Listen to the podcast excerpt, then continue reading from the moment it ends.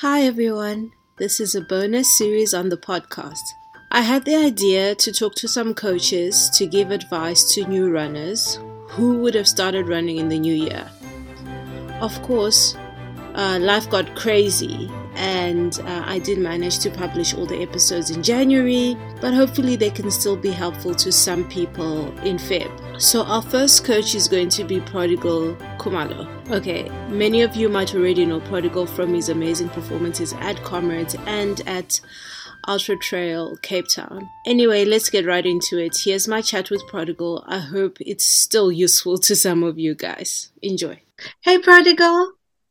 Hi, Linda. Um, obviously, uh, this episode is really all about coaching. I, I hope one day I can get an episode where we just talk about Prodigal and your running story.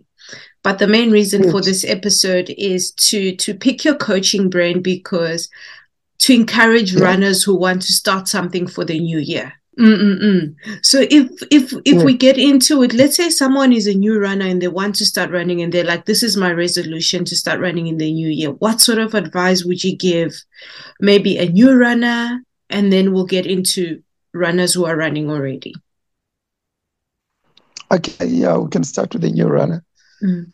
Um, for a new runner, my advice is that uh, if you can start with a coach you know, it, will be a good start because you're cutting actually all the mistakes that you should be doing and um, preventing all the injuries and making all the mistakes. You know, you're going to actually go a shortcut.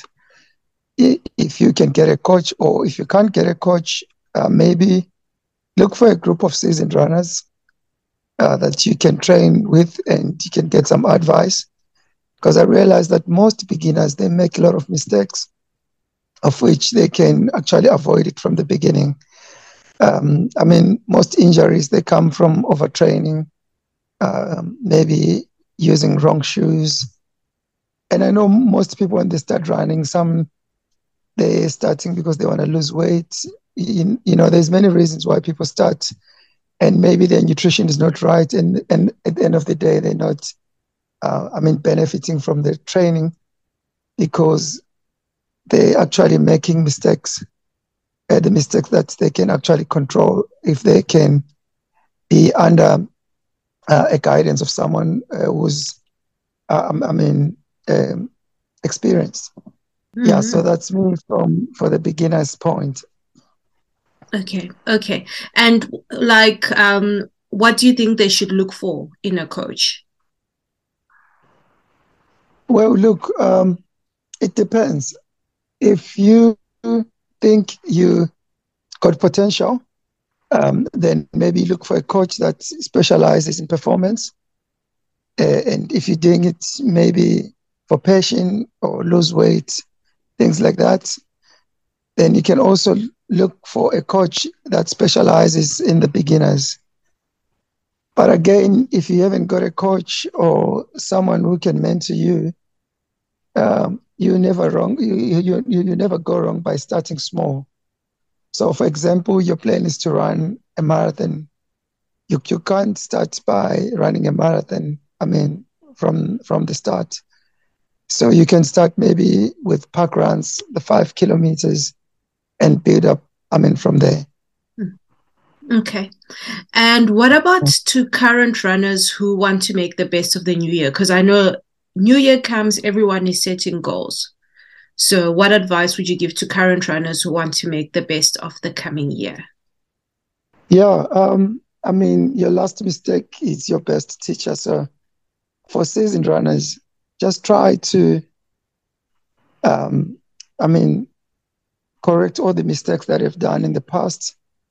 But again, as I said, for new runners, it also applies to seasoned runners uh, you have to start small. Uh, when the season starts, I mean, build up slowly, baby steps. Uh, and also, another thing that's very important when you're planning your races, don't overdo it. You can't have 10, 15 races, I mean, close to each other.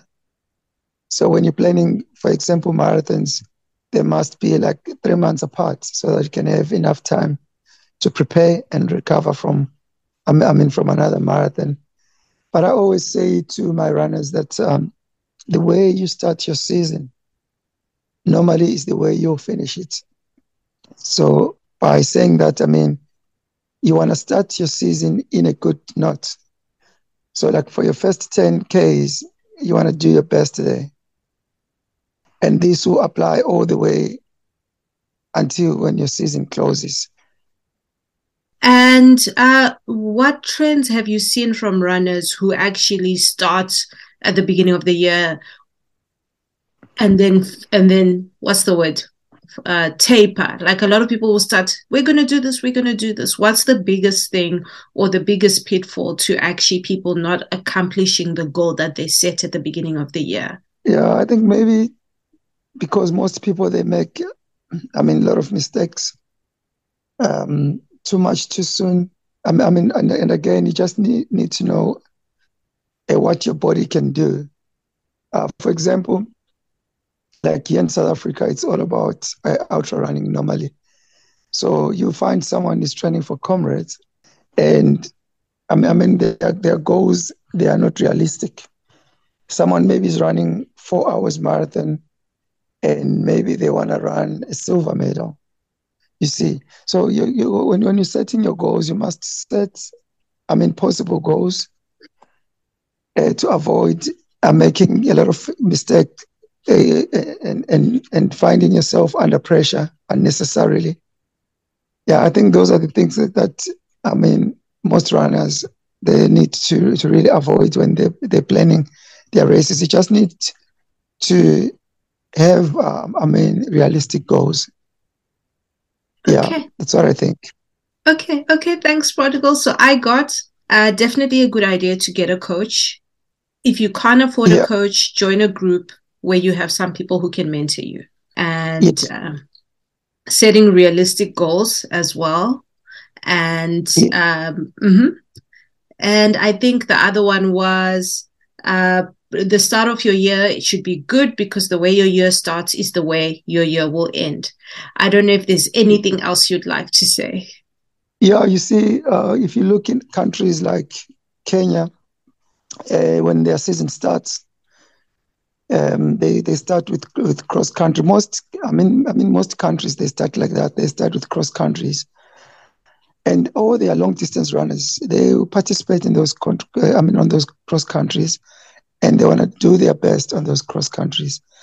And if you you, you check their performance, they will maintain that until the end of the year. You see, mm-hmm. so even when you're choosing races, if like in South Africa, the cross country is not in the beginning of the year. For example, if you're going to start at 10 kilometers, just make sure that those 10 kilometers you do your best. You see? Mm-hmm. Yeah. Okay, Prodigal, I won't worry you too much. It's the holiday, and I'm sure you need time with your family. And thank you very much for the piece of advice. I hope that we'll get a few runners uh, starting running in the new year and that they will actually be committed to running. And where can we find you on social media? Oh yeah, thanks, Linda. Um, yeah, I'm on Instagram. Um, it's Prod Khumalo. Mm-hmm. I'm also on Facebook, Prodigal Khumalo. Um, I'm also on Twitter, but uh, normally you can find me on, fa- on on my Facebook. You can even drop me a messenger there if you re- really need my service. Yeah to the listeners who might not know, Prodigal actually does like some serious, serious coaching, and I will definitely include uh, the links uh, in the show notes. Thanks, Prodigal. Thanks, Linda. Thank you for the opportunity. Okay, bye. Bye. Thank you so much for listening. To support the show, please leave a rating and review on iTunes. It means a lot.